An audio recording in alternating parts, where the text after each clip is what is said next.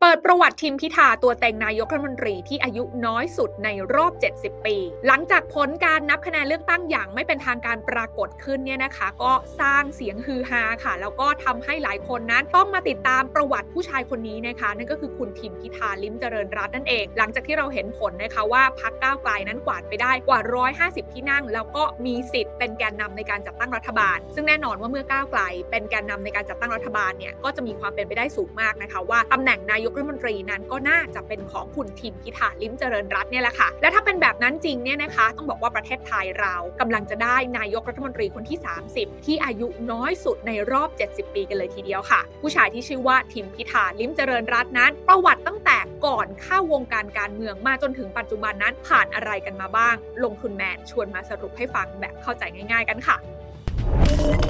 ขอต้อนรับเข้าสู่รายการลงทุนแมนจะเล่าให้ฟัง คุณทิมพิธาลิมเจริญรัตน์นะคะ เกิดที่กรุงเทพค่ะ ในวันที่ 5 กันยายน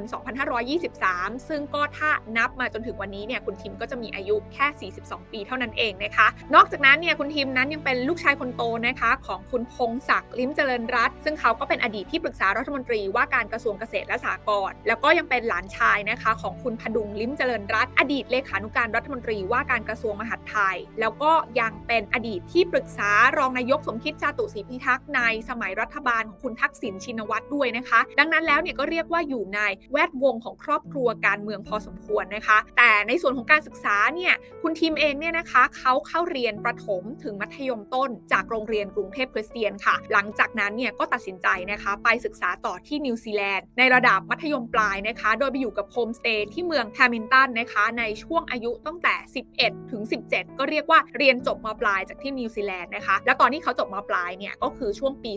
2540 ที่กำลังเกิดวิกฤตต้มยำกุ้งนั่นเองนะคะ หลังจากนั้นค่ะคุณทิมก็ตัดสินใจนะคะ กลับมาเรียนต่อระดับปริญญาตรี ที่มหาวิทยาลัยธรรมศาสตร์นะคะ คณะพาณิชยศาสตร์และการบัญชีภาคภาษาอังกฤษ หรือว่า BBA ธรรมศาสตร์นะคะ ก่อนที่จะจบการศึกษาในระดับปริญญาตรีมาด้วย เกียรตินิยมอันดับหนึ่งเลยทีเดียวค่ะ พอเรียนจบปริญญาตรีเนี่ยนะคะ คุณทิมก็ได้เข้าทำงานนะคะ ก็แน่นอนค่ะว่าเด็กเก่งนะคะสำหรับคนที่เรียน BBA ธรรมศาสตร์เนี่ย tier หัวกะทินั้นก็จะเข้ามาทำในตำแหน่งของ consult นะคะ มาเป็นที่ปรึกษาทางธุรกิจที่บริษัทคอนซัลทิงขนาดใหญ่อย่าง BCG หรือว่า Boston Consulting Group นะคะ โดยที่คุณทิมเนี่ยนะคะ ก็ทำงานอยู่ได้สักพักหนึ่งนะคะ หลังจากนั้นเนี่ยออกมาศึกษาต่อปริญญาโทนะคะ ซึ่งก็ตัดสินใจเรียนปริญญาโท2ใบพร้อมกันนะคะ นั่นก็คือการเมืองการปกครองในระบอบประชาธิปไตยที่ Harvard University ส่วนอีกใบหนึ่งเนี่ยนะคะ ก็เลือกที่จะเรียนบริหารธุรกิจที่ MIT นั่นเองค่ะ หลังจากนั้นเนี่ยก็ต้องมีเหตุจำเป็นนะคะ ที่ทำให้คุณทีมต้องกลับมารับช่วงบริหารธุรกิจต่อที่บ้านนะคะ ซึ่งบริษัทที่บ้านของคุณทีมเนี่ยมีชื่อว่าบริษัท CEO Agri Food จำกัดนะคะทำธุรกิจเกี่ยวกับผู้ผลิตน้ำมันรำข้าวค่ะ โดยจากข่าวเนี่ยนะคะ ถ้าใครได้ติดตามก็จะเห็นนะคะว่าคุณทีมเนี่ยเขาถือว่าเป็นอัศวินขี่ม้าขาวกับมากอบกู้ธุรกิจที่บ้านนะคะ โดยเขาเข้ามาล้างหนี้กว่า 100 ล้านบาทของบริษัทครอบครัวได้สำเร็จ หลังจากนั้นเขาก็พาให้บริษัทครอบครัวเนี่ยนะคะ สามารถกลับมาทำรายได้ทะลุ 1,000 ล้านบาทได้ในปี 2554 แล้วก็ 2555 ค่ะ แต่อย่างไรก็ตามนะคะ หลังจากนั้นไม่กี่ปีพอเข้าสู่ปี 2559 เนี่ยบริษัทครอบครัวของคุณทิมพิธาเนี่ยก็เริ่มที่จะมีปัญหานะคะโดยเราก็ไปตรวจสอบดูนะคะ ผลประกอบการย้อนหลังจากกรมพัฒนาธุรกิจเนี่ยนะคะ ก็จะพบว่าปี 57 ค่ะ บริษัท CEO AgriFood จำกัดเนี่ยนะคะมีรายได้อยู่ที่ 938 ล้านบาทกำไร 3 ล้านบาท ปี 2558 เนี่ยนะคะรายได้เนี่ยลงมาเหลือ 675 ล้านบาทค่ะ แล้วก็เหลือกำไรอยู่แค่ 4 0 0 0 0 0 บาท ปี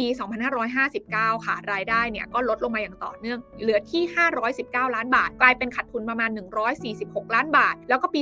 2560 นะคะ รายได้เนี่ยเหลือประมาณ 108 ล้านบาท คิดเป็นการขาดทุนประมาณ 99 ล้านบาทนะคะ แล้วก็ปี 2561 ค่ะ รายได้นั้นฟื้นตัวขึ้นมาเล็กน้อยอยู่ที่118 ล้านบาท แต่ก็ยังขาดทุนอยู่ประมาณ 89 ล้านบาทนั่นเองค่ะ แต่อย่างไรก็ดีเนี่ยนะคะ คุณทิมเขาก็ตัดสินใจค่ะ ได้ลาออกจากธุรกิจที่บ้านนะคะ ในช่วงเดือนกันยายนปี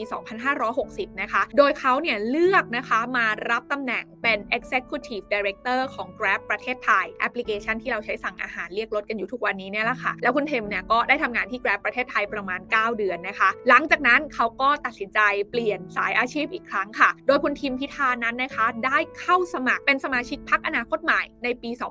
2561 นะคะ แล้วก็ได้เป็นสสครั้งแรกจากการเป็นสสปาร์ตี้ลิสต์หรือว่าบัญชีรายชื่อลำดับที่ 4 ของพรรคอนาคตใหม่ในเวลานั้นนั่นเองค่ะ ต่อมานะคะ ถ้าใครติดตามการเมืองก็จะทราบกันดีนะคะ ว่าพรรคอนาคตใหม่เนี่ยก็เจอหลากหลายเหตุการณ์มากนะคะ จนกระทั่งในปี 2563 ค่ะ ทางพรรคอนาคตใหม่นั้นโดนคำสั่งยุบพรรคนะคะทำให้กรรมการบริหารพรรคส่วนใหญ่เนี่ยถูกตัดสิทธิ์ทางการเมืองค่ะหวยเนี่ยก็เลยมาออกที่คุณทิมพิธาลิมเจริญรัตน์นะคะเพราะว่าเขาเนี่ยได้ถูกเลือกให้มาดำรงตำแหน่งหัวหน้าพรรคก้าวไกลนั่นเอง และปี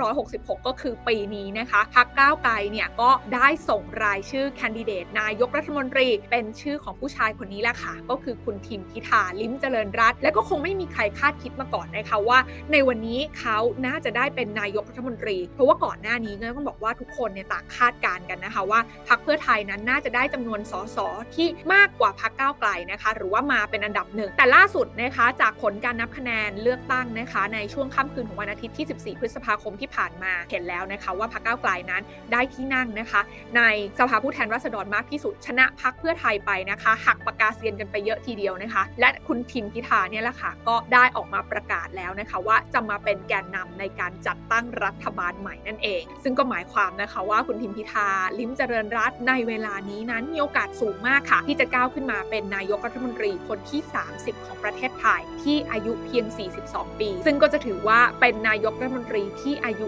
น้อยที่สุดในรอบกว่า 70 ปีที่ผ่านมาเลยทีเดียว